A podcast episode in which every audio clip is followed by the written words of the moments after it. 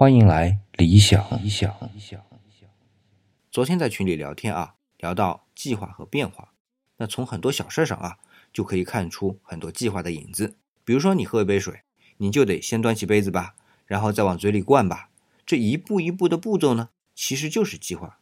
然后我们把时间给拉长啊，会发现事情和事情之间也存在着先后关系。那我们把事情的前后关系排列出来顺序，这就是事情和事情之间的计划。那么什么是变化呢？那在我的理解啊是这样的，就是这件事情原来啊你可能不知道，可现在呢你知道了。这种从不知道到知道这个过程啊，就是一种变化。